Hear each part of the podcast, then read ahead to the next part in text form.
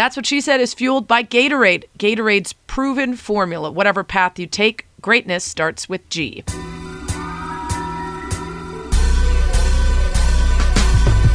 Welcome to That's What She Said with Sarah Spain, a podcast about, well, whatever the hell I want. Actors and musicians, athletes, comedians, neuroscientists, wine experts. If I find somebody interesting, I'm bringing them to you. We'll talk about how they became who they are, how they found success, battled failures, and how they ended up here talking to me. Hi, I'm Jason Concepcion, and my dilemma is uh, finding enough time to do anything. Okay, I have a couple quick follow ups that are going to help me help you. Are you a natural Sure. procrastinator? Uh, yes and no. Uh, yes, I am. I certainly have procrastination tendencies, but also I just have one of those. Uh, I feel weird when I'm not working, and I have to Right. remind myself that I am doing something productive when I feel that I'm not. Okay, so you're not great at relaxing. You have a you have achievement culture issues. I guess that's it. Okay. of, yeah. Are you currently engaging with video games at the same rate as you were a few months ago when you told Katie Nolan that all you did was play whatever the farm one is or the animal thing? uh, uh, Animal Crossing. I, Yeah. I am doing it less, Okay. but I'm still playing. I am Okay. still playing. I'm, yeah.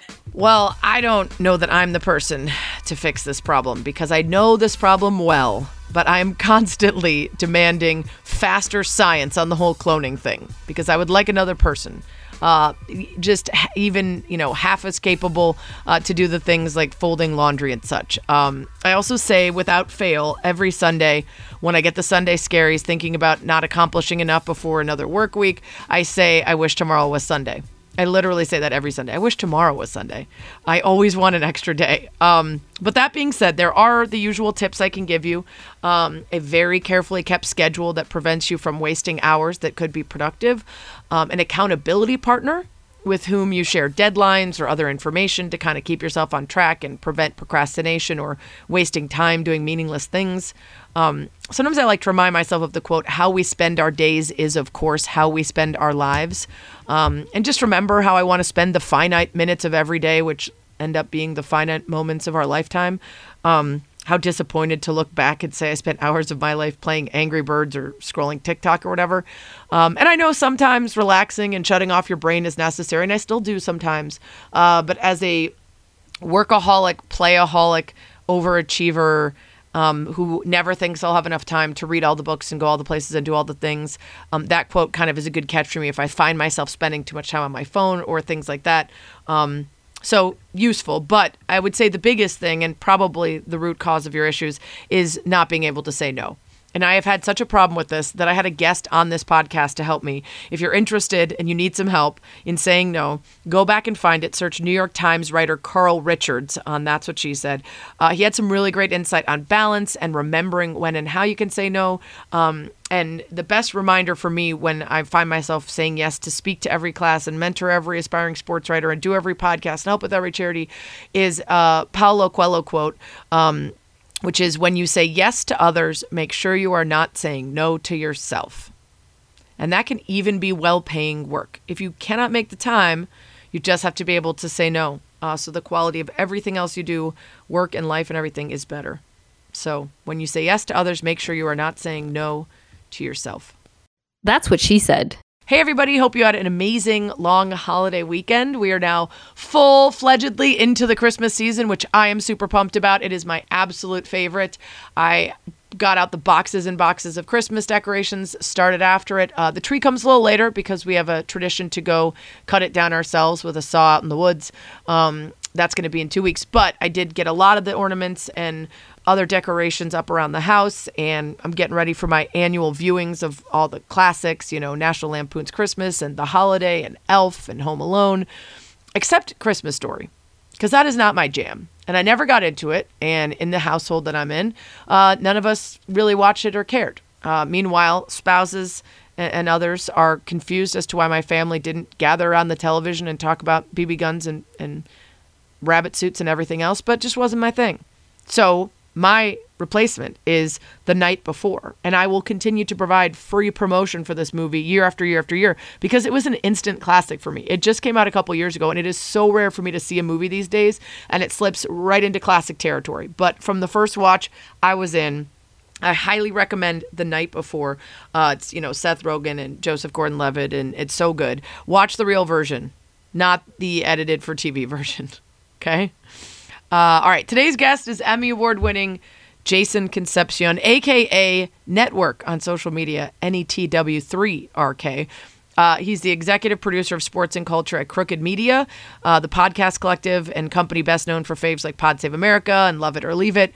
Uh, Jason joined fairly recently. His newish podcasts there include X Ray Vision, which comes out every Friday, Take Line every Tuesday with friend of the show, Renee Montgomery, and All Caps NBA every Friday. We get into his childhood, uh, his long lost Long Island accent, his early career in music, pivoting to journalism and new media, how he was quote unquote discovered on Twitter.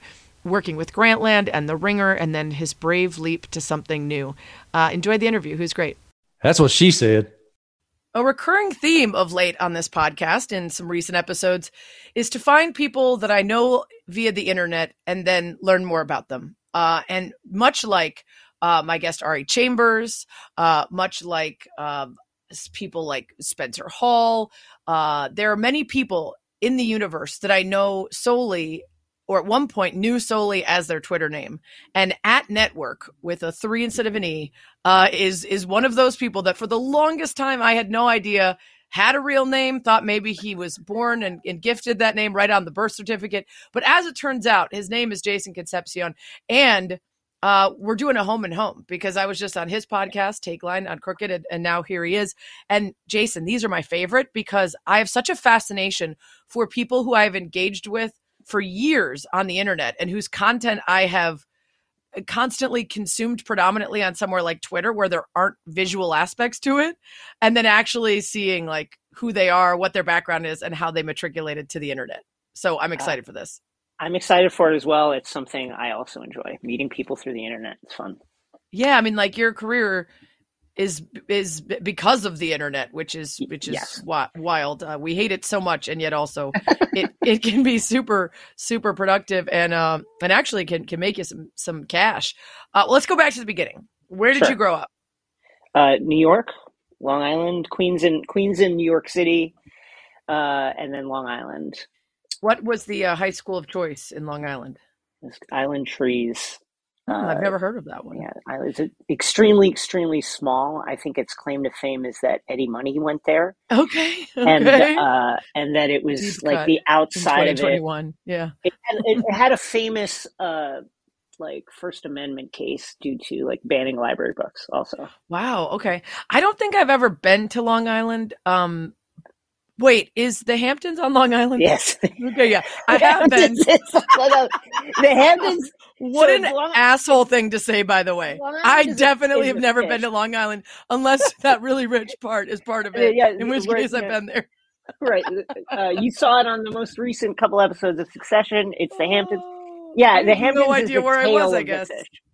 Okay, I just thought it was at the end of New York. I don't pay attention clearly to where I am at any given time.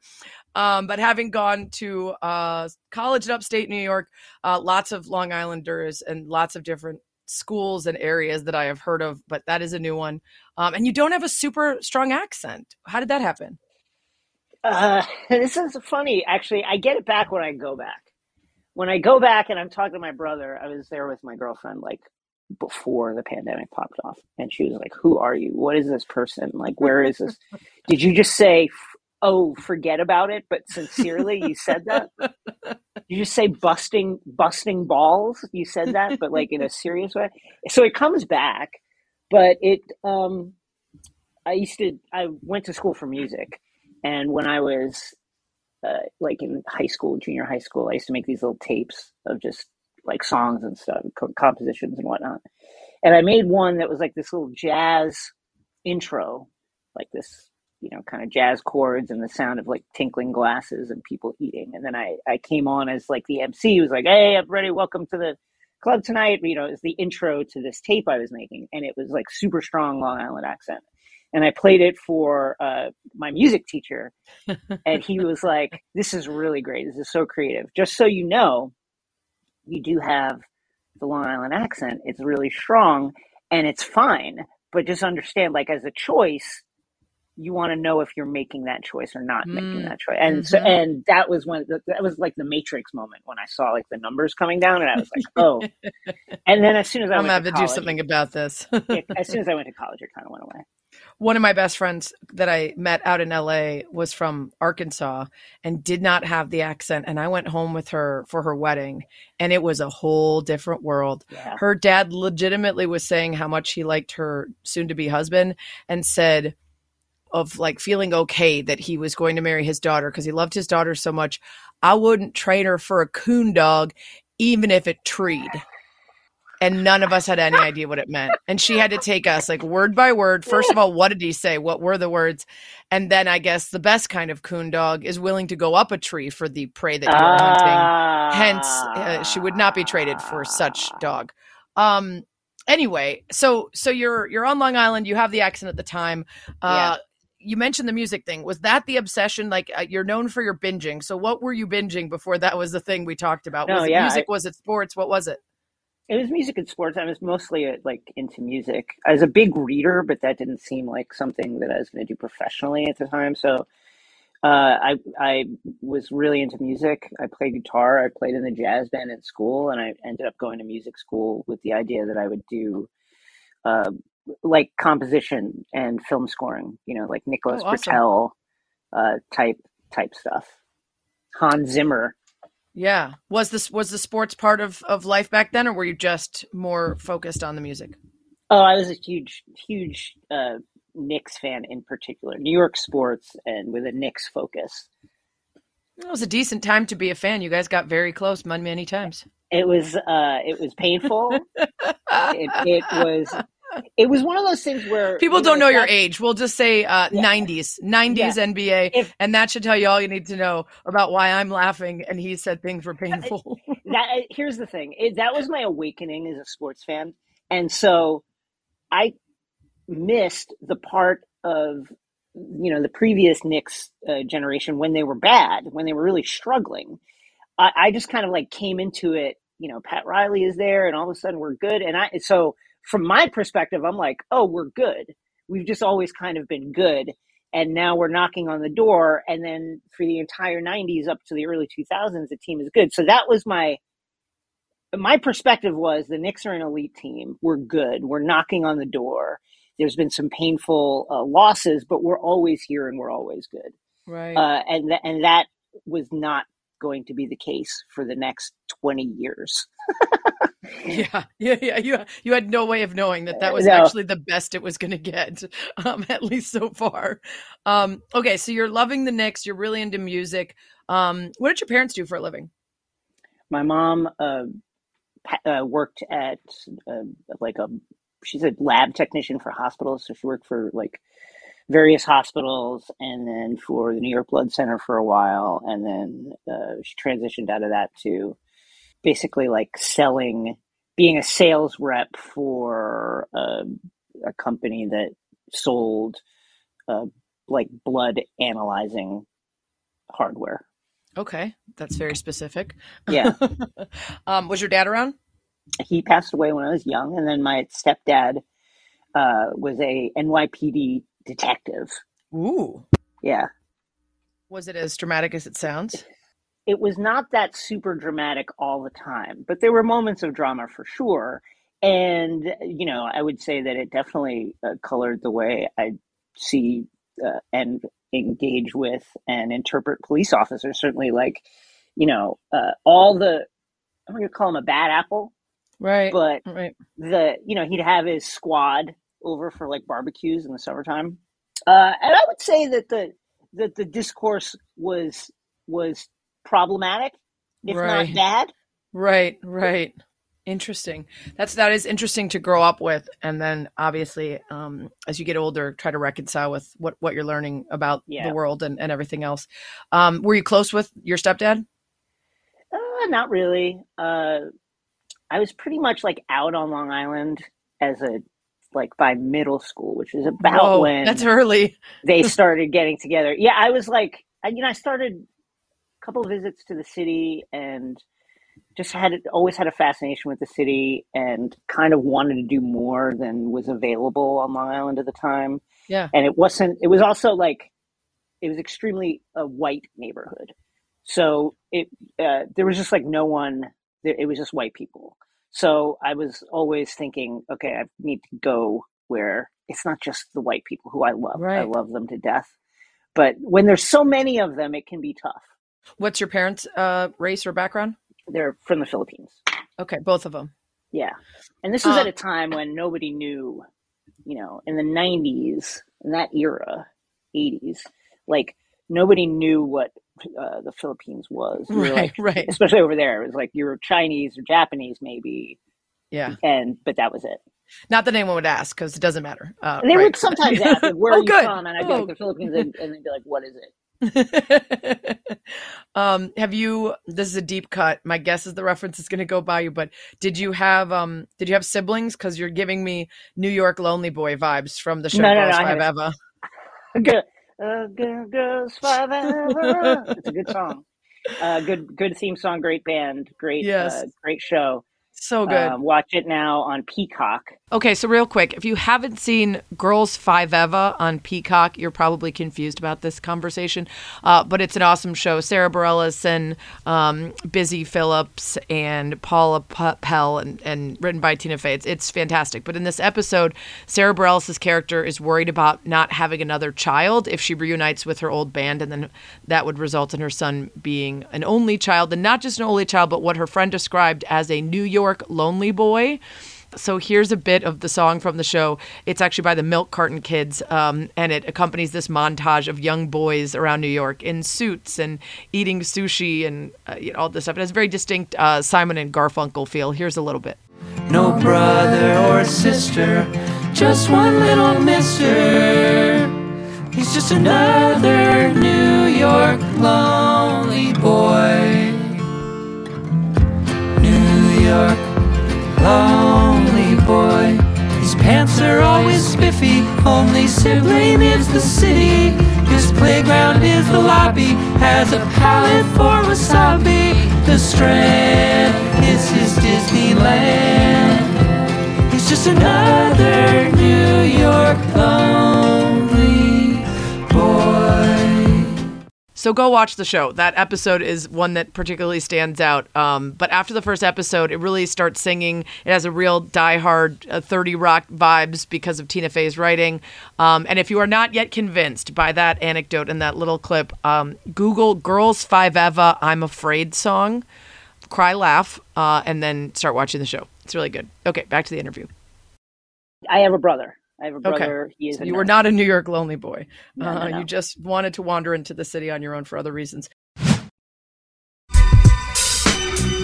Okay, so you go to the Berklee College of Music, which is a fantastic school. a great um, school. You wanted to, uh, like you said, be a composer, work on movie scores. How long were you pursuing that as a career after college? Uh, you know, in fits and starts, I guess for a while, like, so middle of my college career, I decided I wasn't playing live enough. It was all like composition. I was like, you're sitting, you know, with like a pen and a, and music notation paper, and you're just like Mhm. composing stuff. I wanted to play with people more, so I started uh, playing in bands more. And then, so right after college, that was kind of the focus for a little while too. It was like, maybe I'll just maybe I'll uh, play in a band and then be like a like a session person, like one of Yeah. these people that uh, plays you know guitar keyboards on some commercial soundtrack or something, or you know the backing band at SNL, something like that. Yeah. I would say that went for like six to eight years. It went for a while, honestly. It, and then it was just kind of a, hey, this isn't. I'm not making any money from this, so am I truly this person anymore? Yeah. But that that emerged over time. Which is an interesting thing, by the way, too. Um, the idea of tying your identity to whether or not you're getting paid for it. It, it really is. I mean, it's you know the world will make you take stock of things in ways that you don't Yeah. anticipate. I literally had a New Year's resolution that my taxes would say sports reporter instead of waitress.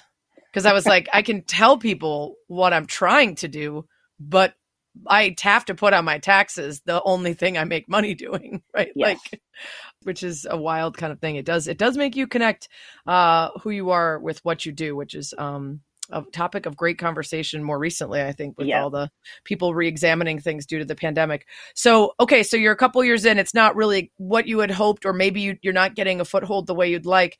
Is Twitter really how you ended up making a career out of analyzing culture and sports? Did it start with Twitter? I mean, basically, yeah. I mean, the internet helped in the sense that the internet just kind of like full stop helped because, you know, uh, the early 2000s was an era of, it was like blog 1.0. There were all these interesting blogs Yeah. and all these new ways to kind of engage with sports content and pop culture content and just writing in general. It became a it came down from the mountain so to speak. So there was uh, over time as i was reading various blogs there was this kind of I, I was getting used to the idea that oh this is a thing that people do. Whether or not they get paid for it you can express yourself in writing and have it be out there. People will find it. I started a bunch of like blogs that never got anywhere. But like so that was an Did idea. Any of them have a terrible name? No none of them of Okay. them. Mine was the very cleverly named K Sarah Sarah. Uh, ah, I love it. You know, whatever will be, will be. Uh, That's right. Timeless wisdom, That's right. uh, and but it really was, it really was uh, social media and Twitter in particular because there's just kind of a instant. You know, I didn't. I I wasn't out there trying to tie 400 or even 200 words together. You know, it was like a, Yeah. it could be a sentence. So, Well, and we talked about this on your podcast, Take Line, which everyone should go listen to. I talked about sort of um, getting rid of the gatekeepers, allowing other kinds Yeah. of voices to penetrate if people are interested and, and receptive. And so if you don't have to first get approval from a program director at a radio station who wants to put you on the air or an editor at a paper who gives you a column or any of those traditional ways, you can just be good and compelling and enough people start listening and following and sharing that you create this marketplace within I- guess I shouldn't say marketplace because if it's just Twitter, you're not getting paid. Uh, but you Yeah. can create, um, you know, a, a, kind of chat room of your own around your own content. Um, how did we come up with network? E NETW3RK. Uh, that is my uh, it's my Xbox Live gamer tag.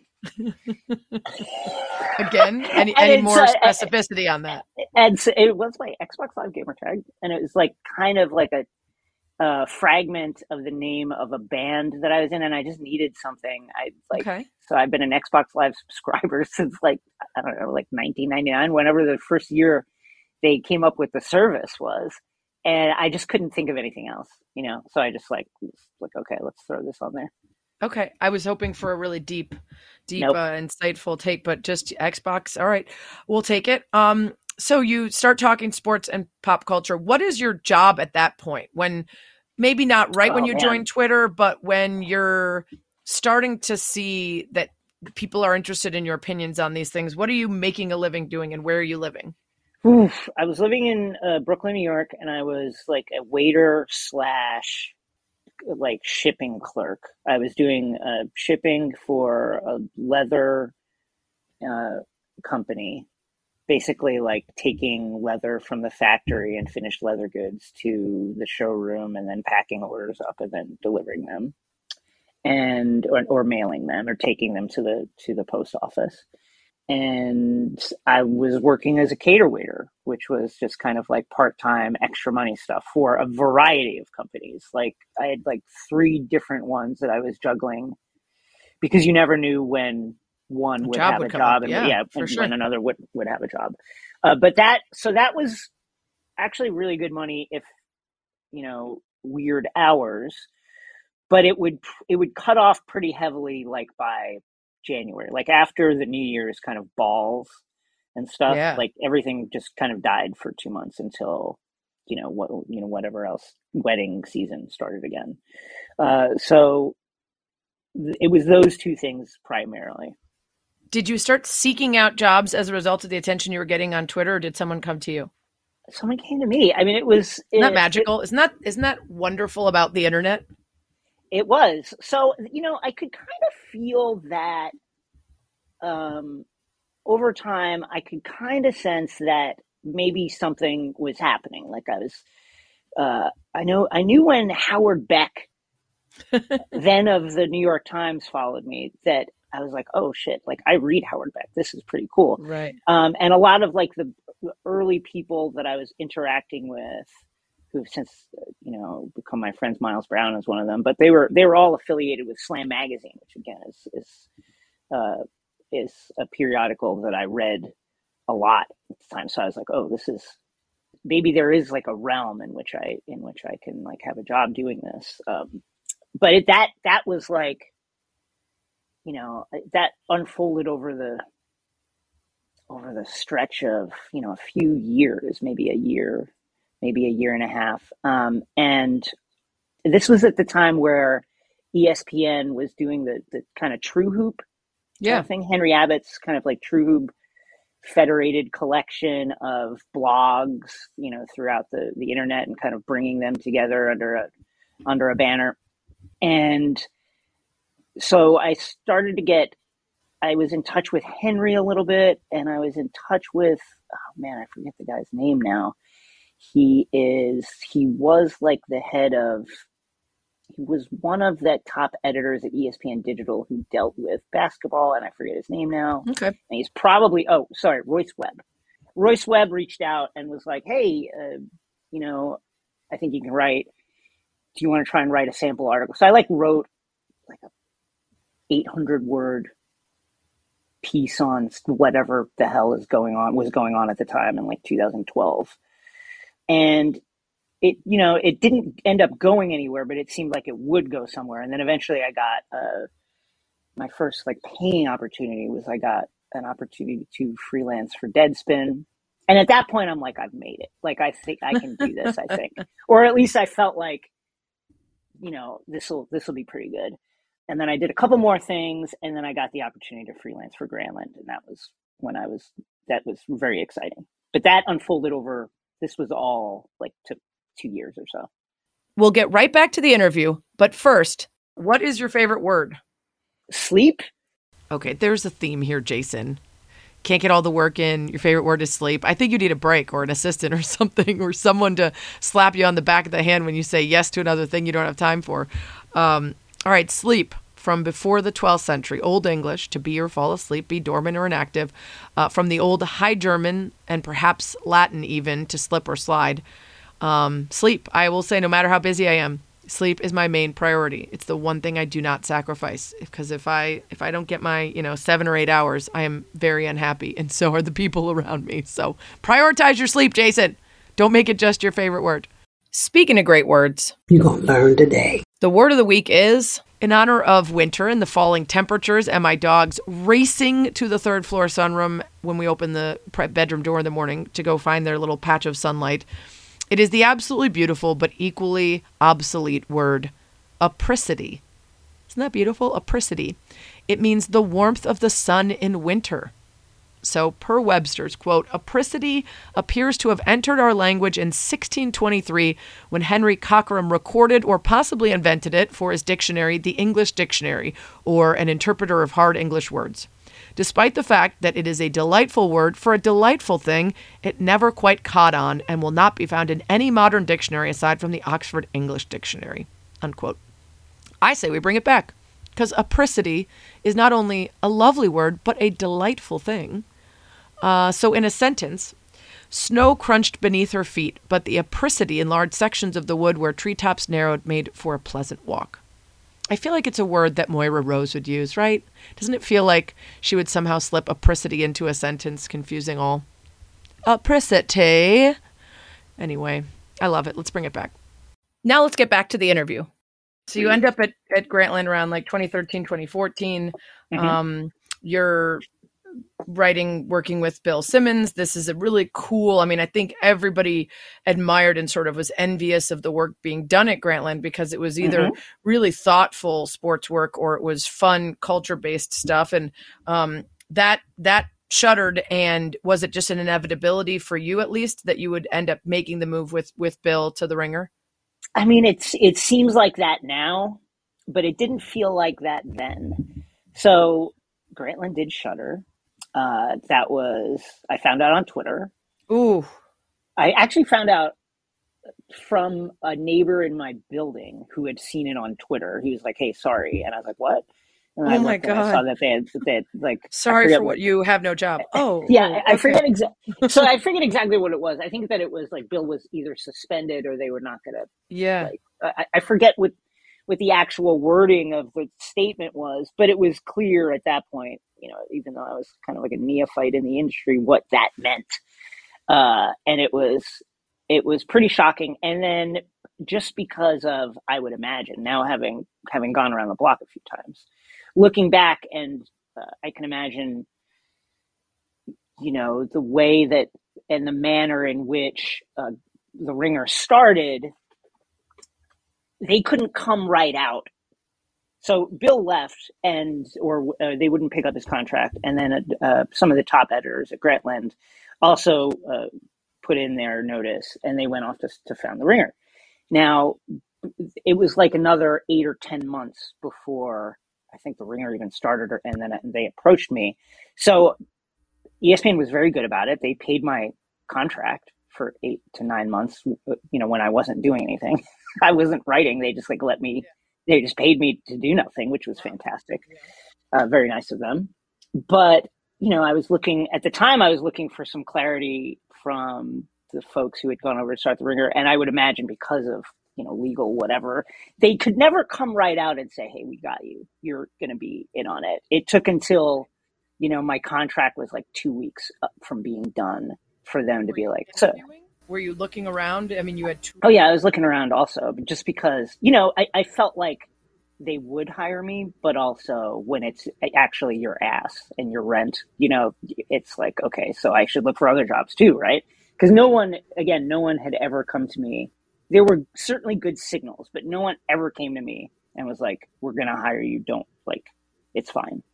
So I looked at the some other it's a lot easier for Bill Simmons to have ten or whatever months of not technically being employed and up and running uh, than Yeah. it is to And certainly, for Yeah. who's you know an employee and needs the paycheck.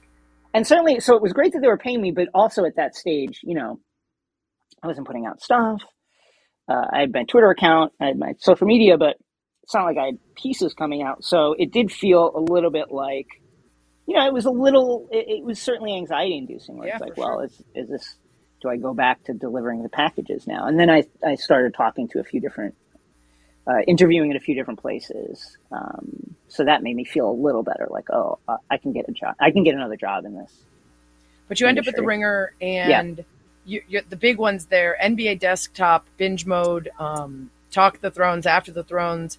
Um, let's talk NBA Desktop because it's Sure. such a fun show, and it really birthed, obviously, all caps NBA. Your current show, there's a there's a clear sort of through line there.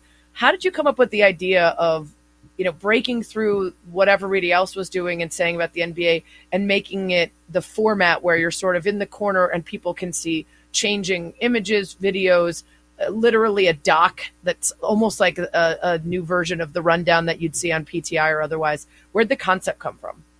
Um, that was me and Jason Gallagher, who is now uh, working with uh, the old man and the three guys, JJ Redick and uh, Tommy Alter, and also doing some stuff at, at Meadowlark. Just one of the true, like, great, talented human beings that uh, was at the Ringer at that time. And we were just, it was startup vibes at the Ringer.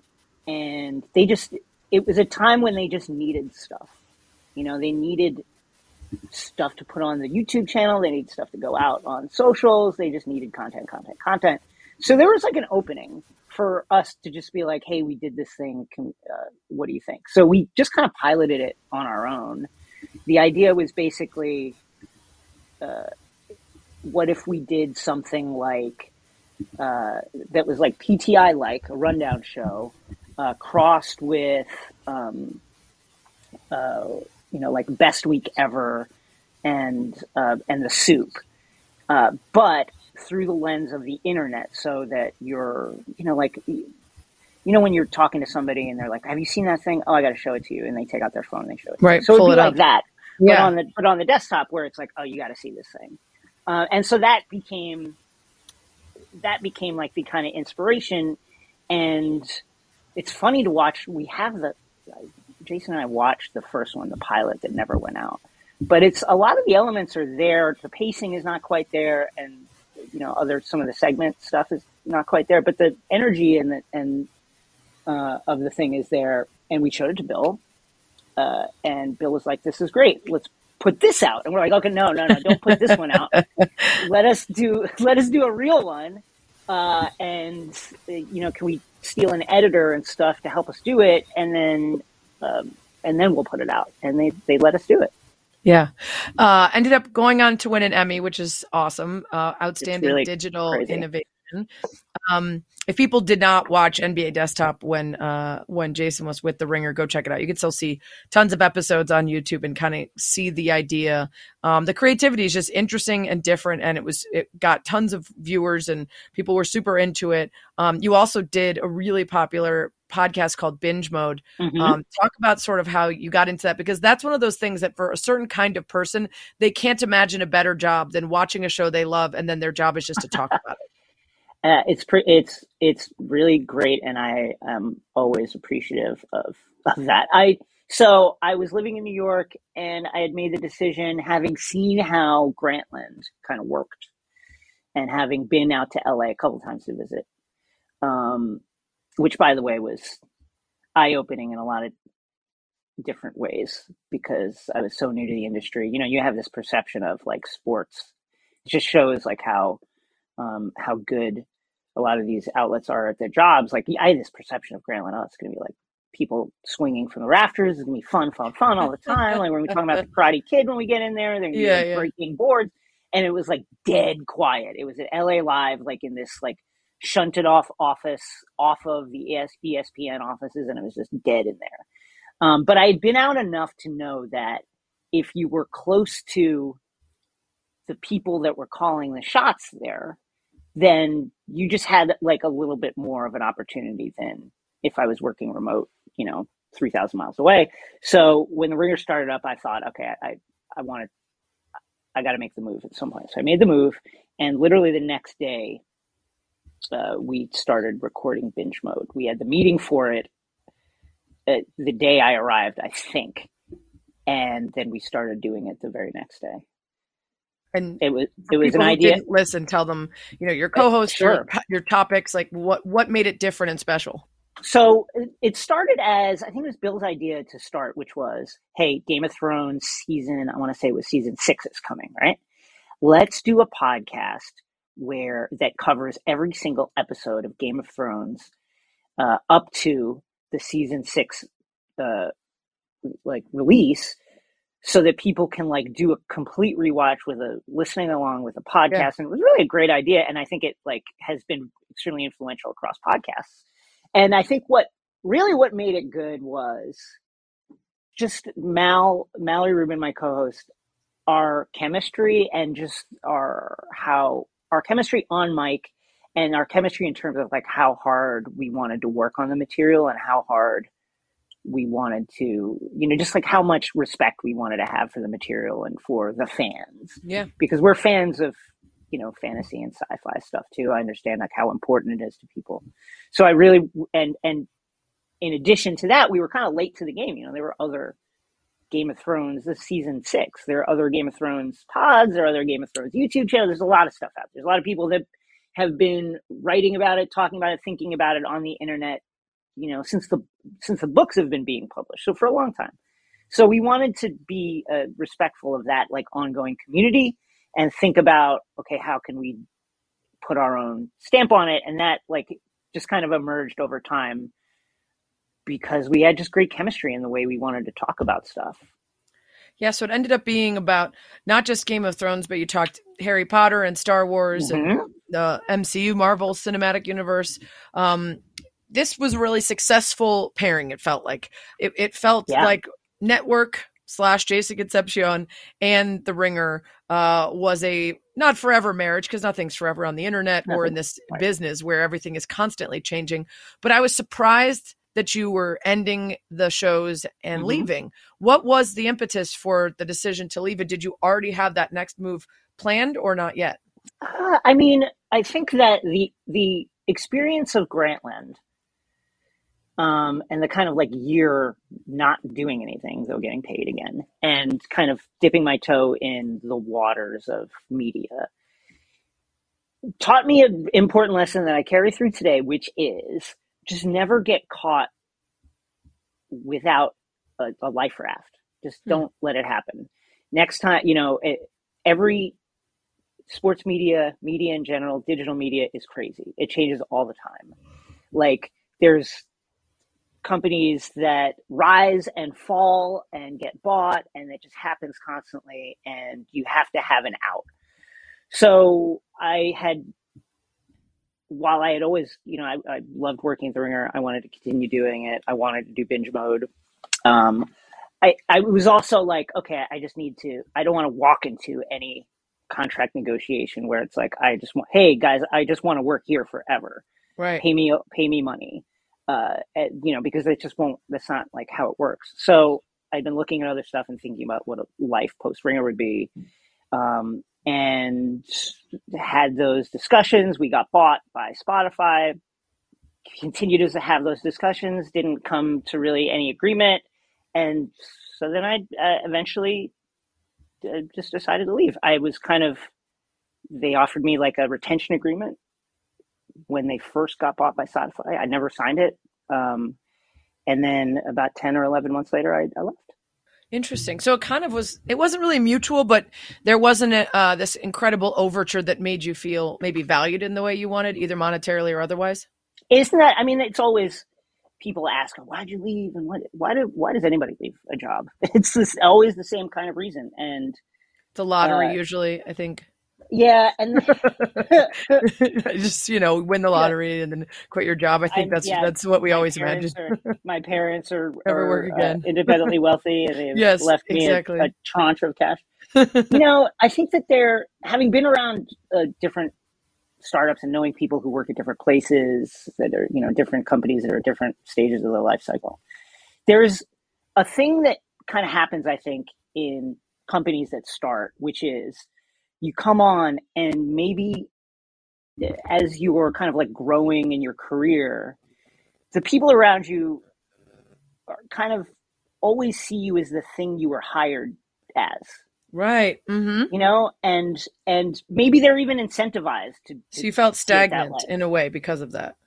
I, I wouldn't say stagnant but i felt like i felt like i could do more and i wanted to do more Yeah. and that um you know whether it's money or a title or some other kind of like production responsibilities i felt like there was more i could do uh, and it didn't feel like that was going to be a thing that was possible so you know while my contract was in, uh, while my retention deal was like unsigned i just was looking around looking around looking around and i i thought okay it wasn't an easy decision but i thought okay i can i think if i Yeah. leave i can i can make some stuff happen so that was That happens was a lot in this business with people who want to be on air. And if they're working behind the scenes, they're sort of told you probably have to go elsewhere if you want to make the switch because people already Yeah. see you as that kind of worker. So, how long after you decided to part ways did the crooked opportunity come up? uh, i i would say like it was over the course of a couple months you know Yeah. i thought that it would take a while whatever emerged but that i was i had felt good enough in just kind of like checking around that i thought i could either get a good job or cobble together enough stuff where i'd be okay um, and so it took a, it took a couple months for that to emerge And I'm a huge crooked fan. I've, you know, Pod Save America, um, Love It or Leave It, Mhm. um, friends like funny. these. Like there's, there's, you know, there's so many different uh, podcasts. I, I have to admit, I've been less uh, obsessive of late because I needed to take a break I Um, understand. believe when ever and i'm sure they're i'm sure they're they're experiencing that across across Mm-hmm. the board there because it was it did feel like every day there was some absurd uh, over the top uh, unbelievable thing that you just couldn't wrap your head around or that infuriated you or scared the hell out of you yeah, for a, a while during the last presidency. And so it felt like i needed to listen every episode to make sure i knew what the hell was going on. And now i'm like i just need a little break from worrying about that because there's all this other shit i'm really worried about. Um so were you a big listener to any of their outlets before that that opportunity came up yeah. What a day. Uh, keep it. Love it or leave it. Those were my big ones. What a day was is great. What a day Yeah. continues to be great. It's a great product. Uh, it's the perfect like what happened today that I need to be aware of kind of pod. and so when they reach out to you what was their pitch and what did they initially did they have an idea for you already I mean, I think it was it was kind of it was more of a, like an ongoing conversation about you know what was possible, what what I want to do. So they did have a kind of pitch, and there was some alignment certainly of ideas and goals. Certainly, as you mentioned, you know, in a kind of like post Trump, and hopefully it stays post, you know, forever. But in a post Trump like political landscape, you know, I think this is you know not just because it resulted in them hiring me, but I think in general it was a wise decision to think, okay, what what else? Like, uh, how do we diversify? So I think I was part of that, um, and I was happy to happy to do that. It seemed like it would it would work well. did it feel like you were aligned with them already in terms of uh what kind of content you wanted to make did it feel like an easy transition from what you'd already been doing or was there a pretty big difference between say the editorial board or the expectation of what would be representative of that company versus say the ringer No, I think it was pretty. It was actually pretty easy. Um, I think what was ha- what was hard and what continues to be not hard, but just like you learn every day is like now that I'm taking responsibility more for the content I produce, like you know, from a top down perspective, in, terms of like producing it and talking to the engineers about like the nuts and bolts of things. Um, that is the part of it that has been uh, a learning experience and really a great learning experience just to learn that side of it. Absolutely. Yeah. I mean, one of the things that I find that's interesting is when you're coming up and you're maybe somewhere with fewer rules or less accountability, you have the ease of creating content, uh, maybe where you're like, you're, you're using sound or video that's not cleared because no one notices, or you're getting to make Yes. jokes and content that you don't really have to answer to because there's not that many people paying attention. And then you get somewhere like an ESPN in my case, or like Crooked, where you know you got to get it right first of all Yeah, that's the to get it most right. important you have to get it right but then also there are people watching and paying attention if you're not you know using or crediting the places where you're getting content Mhm. from or that kind of thing and they both have their benefits obviously one is you know funded and resourced and the other isn't but there is that like wild wild west feel of starting out and then later you're like oh shit i like Yeah, i'm tr- i'm a trusted source now yeah, there are rules to this, and that has been. I'd love to hear uh, from you about this, but it's it's been that part of it has been a weird adjustment for sure. Like you know, my last I don't know couple years at the Ringer, we started to get interns who would be like, "You're the reason I came." You, you and Yeah. Shea, you yeah know, i've been watching you since i, came." was in high school i'm Yeah. like ew Uh, and so I'd be like, that, I, that is just like a completely, that is a perspective shift that is um, hard to internalize and understand because you, you know, you're just like still trying to figure it out, you know, like, uh, but that has been a thing that has been, uh, it's, I'm continuing to adjust to that, to that reality. But, but you're absolutely right. Like it's easier.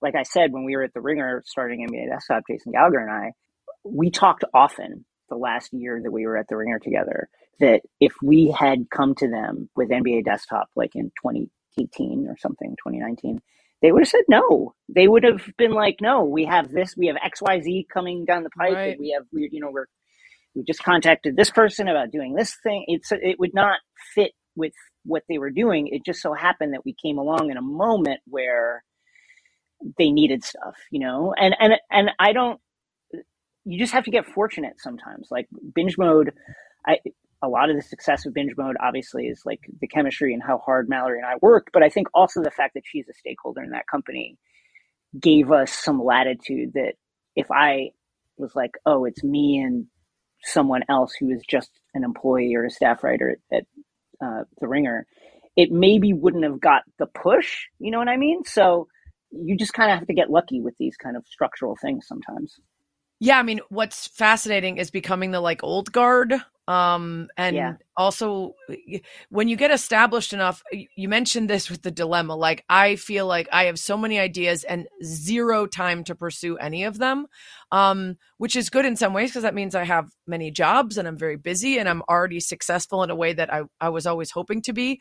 But back in the day, if something kind of niggled at me and I thought it would be cool, I would give it a shot. And now I can't Yeah. do that. And the, and that's what these young people are doing with like new media and and new approaches to things.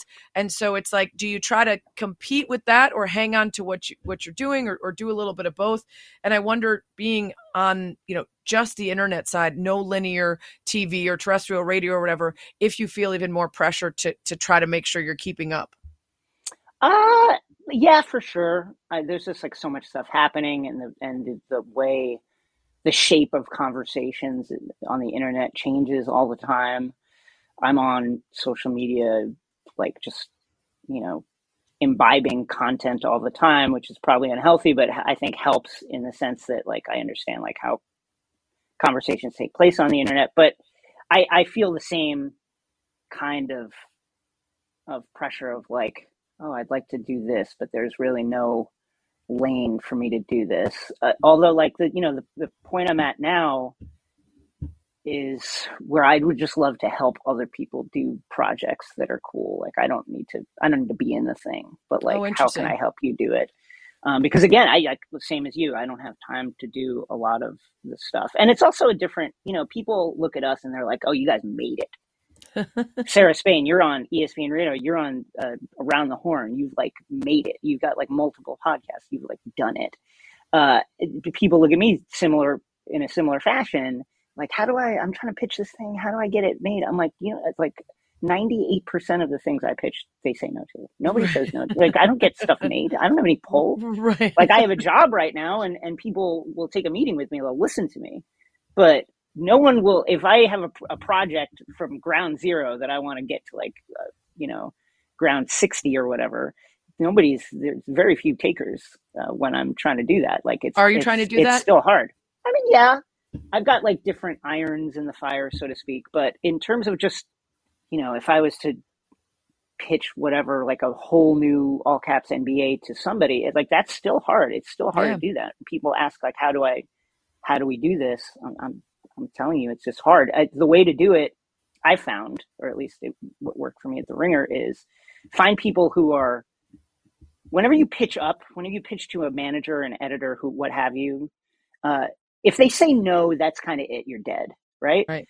but if you talk to the people around you who are like at your level and have similar aspirations a lot of times you can collaborate and make something really interesting and cool and now you've kind of like pushed it 20 30 yards down the field and now if you bring it to an editor or a manager and say hey look at this thing we've been working on now you've kind of got proof of concept and you've shown Yeah. that you can that you're willing to work on it maybe they're more likely to say yes but that's I think of the only- Jemele Hill and Michael Smith with that because yeah they worked adjacent to each other at ESPN and then they really enjoyed working with each other and created a podcast kind of show together um, just to be able to to show it to the to the network, which then led to you know numbers never lie and his and hers and, Yep. and the six and everything else. You got to sort of do it now to have people Yes. buy it more so than just have the idea, which is again uh, takes you back to like don't have time. I don't have time to do another job that's not even a job yet.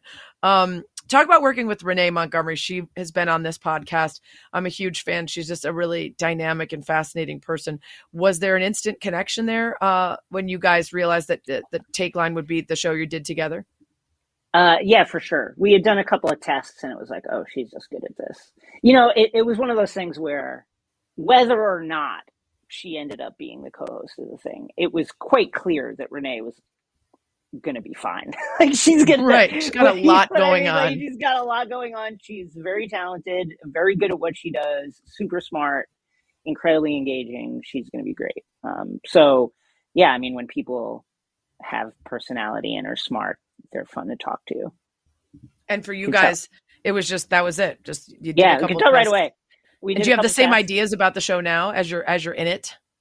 Uh, yeah, I'd say pretty much. I, it's gotten easier in the sense of, you know, just more reps, more chemistry. You understand what what kind of like you can fall back on. I understand like what kind of topics uh, she feels strongly about. You know, after doing it for a while, you can make fun of each other a little bit. So it's it's it's been easier, if anything, now. Yeah. I, you know, one of the interesting things about people who began on the internet and continued to do their work on the internet is to watch them evolve with the space. And, um, you know, Drew Magary's a guy that I, it, I've Yeah. had on the podcast who's really interesting because he revisits his early stuff with, um, Kissing Suzy Kolber and with Leather and Deadspin and that whole early blogosphere that was so, you know, old boys club kind of fratty vibe. Um, and then you know how he's turned into a, a an adult man who has very different thoughts on similar things and you know engages with people differently now that he has the perspective of age and, and empathy and all these other things. Um, do you feel like you're the same person um, for the most part as you were or do you go back and look at old takes? You're known for your takes so like do you go back Yeah. and look at old takes and and cringe a lot or or or wonder like how you changed sort of gradually without even realizing it Yeah, I think that I have.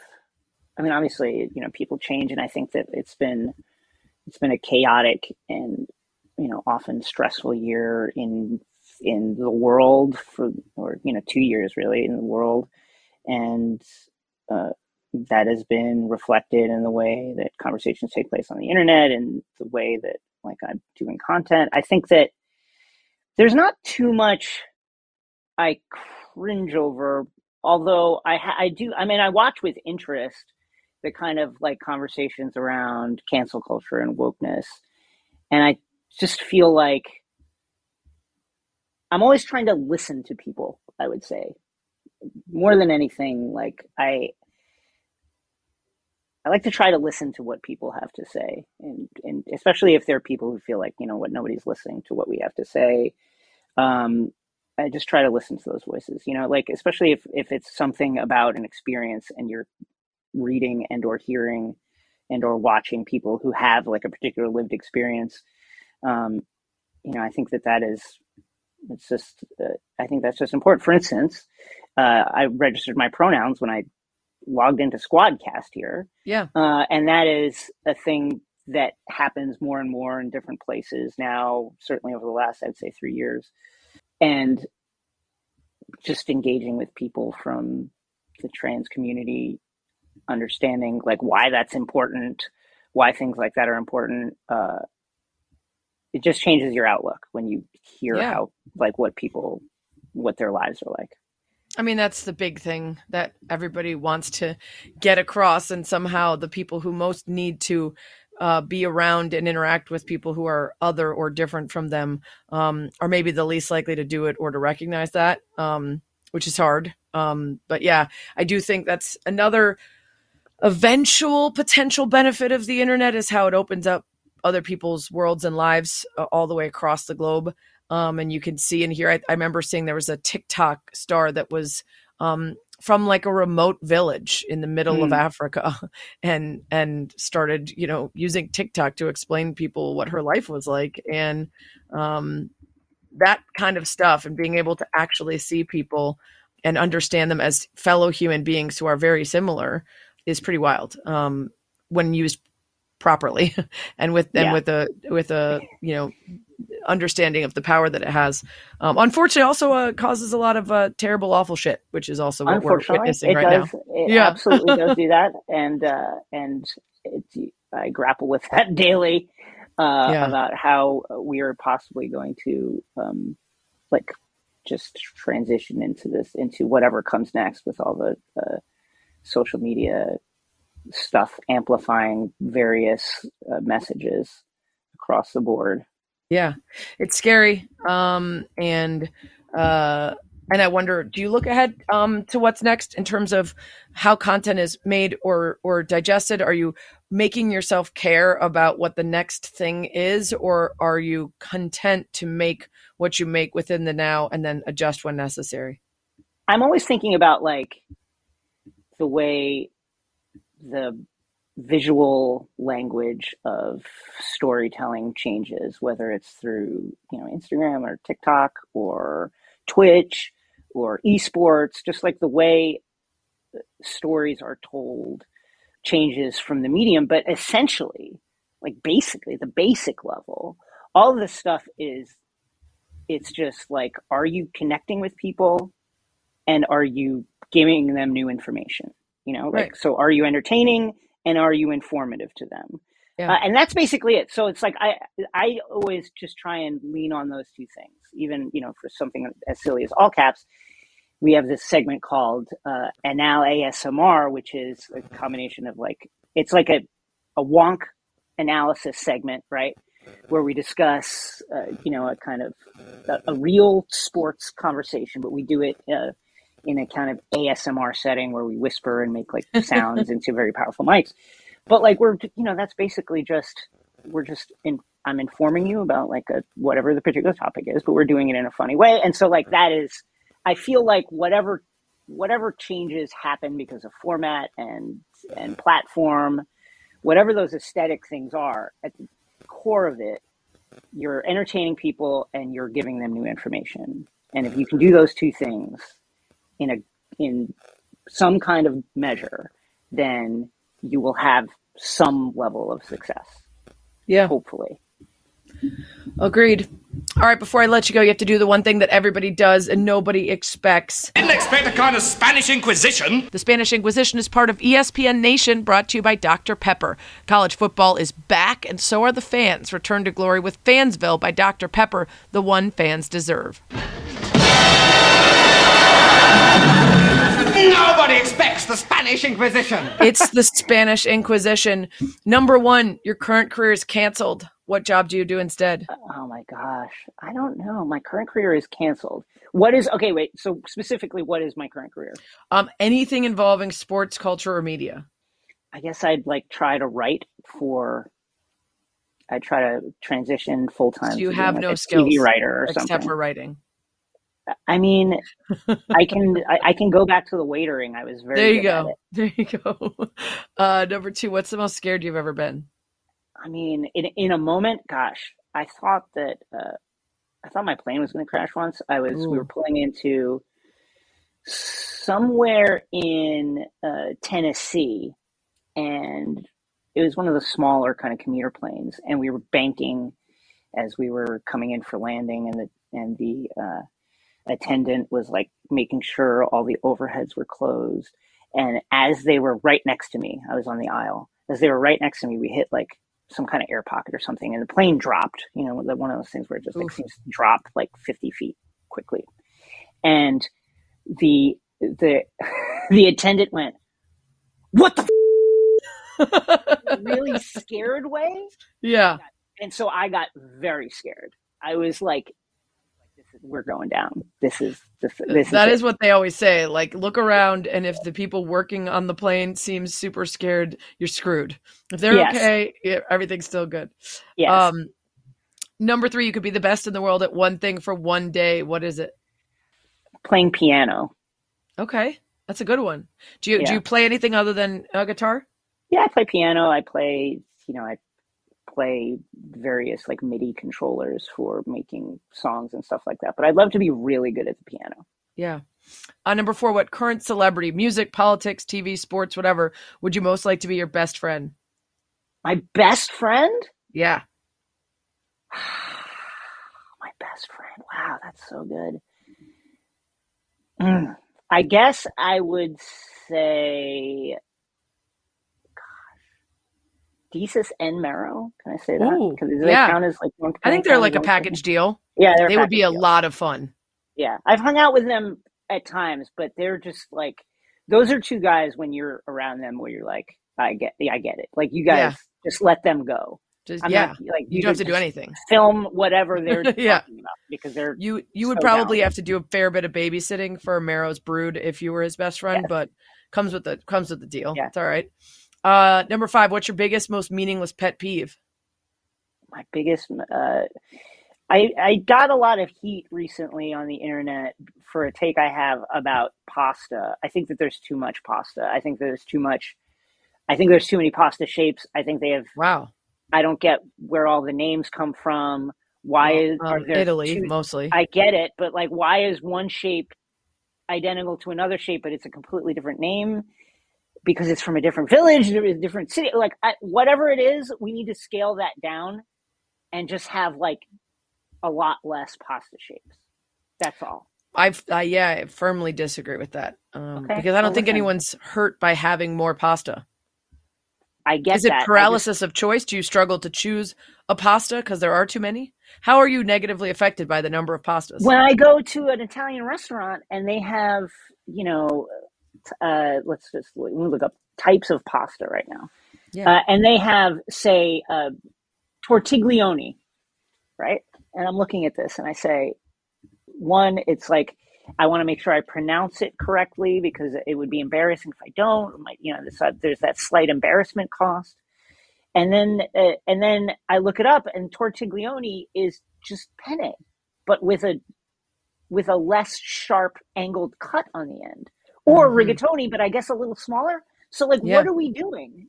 Yeah. Again, like, if it's identical to rigatoni, what are we doing? It sounds to me like it's your own um, lack of attention to detail and inability to pronounce things. That's really at the at the core of this issue, and those are you problems, not I, pasta's I, problems. I, I, you asked me what my Yeah, my most fair. meaningless It pet is. It is. You nailed it. You, you you nailed it. Although if you have any power to lessen the number of pastas, I will be sad. So I hope you keep the take solely to the I internet. Uh, like real talk, I don't think you'd notice. There's so many. you're it's you're right. You're right. You're right. Just leave me the leave me bow tie. I love me some bow tie pasta. That's my jam. Just bow tie or like a big shell. Big shell. Uh number six. What's the most embarrassed you've ever been? Uh, I wore two different shoes to middle school once, and then I had to play it off like I meant to do it, like I was trying to start something. You know, trying to Were they very trend. different? Yeah, it was like a Okay. Andre Agassi tennis shoe and like a and like a Yeah. so it was like very colorful but white, and then like a Reebok, some Reebok hype, like Reebok basketball shoe. Now, did you start something? No, absolutely No, not. no I got followed. dressed in the dark and I was very very Not, sleepy. yeah, I was gonna just say I did that very recently, but it was a couple years ago. It was like two chucks, but they were just different colors. Same kind of shoe though. And I got to work, and I was like, well. Uh, I also once had a pair of underwear in the hood of my sweatshirt from the laundry, and a woman on the train like tapped me and was like, "Excuse me, you have underwear in your hood," and I'm like, "What?" Uh, I'm glad I don't have to wake up early and get on a train in the morning anymore because yeah, you're getting ready in the dark, you're exhausted, then you're all of a sudden around a lot of people, and you haven't Yeah. really given yourself a good look yet or your shoes. Uh, number seven, what's the thing about yourself you'd most like to improve? I most like to improve. I guess like my work life balance. Does that count? Yeah, this is a theme for you. Are you okay? Do you need help? Yeah, I'm fine. Do you I'm need, just you I'm a fine. secretary or an assistant or I'm a, fine. a I did- forced break or vacation? I did. I recently uh, took a mild vacation Good. to Palm Desert, and it was great. Lovely. Do I need to talk to the folks over at Crooked? Do I need to give? No, it's do I need to show up at someone's door and It's you really know just flash my own muscle? thing. It's really just my own thing, you know. I like I said that you know, finding out that you got fired on Twitter, Yeah, I don't ever want it to happen again. The and hustle I'm will every- forever be there. That's right. I'm doing everything I can to, to make sure it never happens again. Oh gosh. Uh, number eight. Any musician or band, alive or dead, can play your next party. Who is it? Oh wow, uh, great question. I musician live or dead. I've always been a big fan because my dad loved them as a band or even the Beatles. But like, let's go with uh, a current. There's a guitar player. He's a session guy.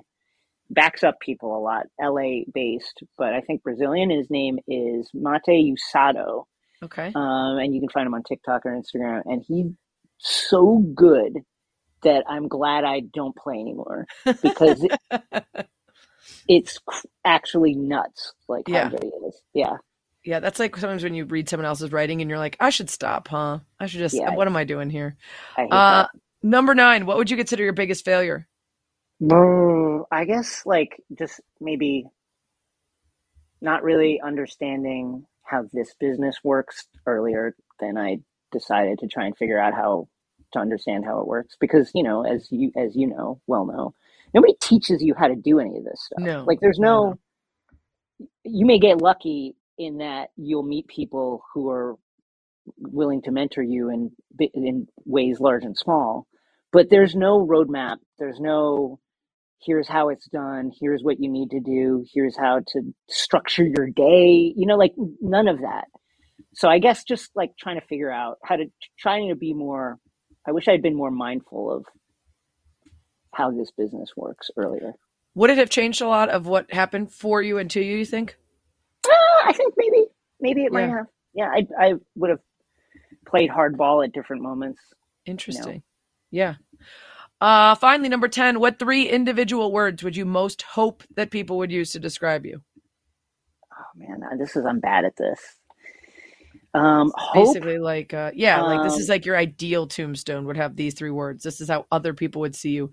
Best case scenario. uh, a a funny, nice, smart person. Funny, nice, and smart. Yeah, Simple, but effective. Yeah. Uh, bonus question Who should I have on this podcast? Who's someone I would find interesting from literally any industry? wow. Oh, this is a great question. Have you had Shea Serrano on this? think I have. He's a, I Shea. Serrano is a perfect person to have on this. He is a great person on this fascinating life story.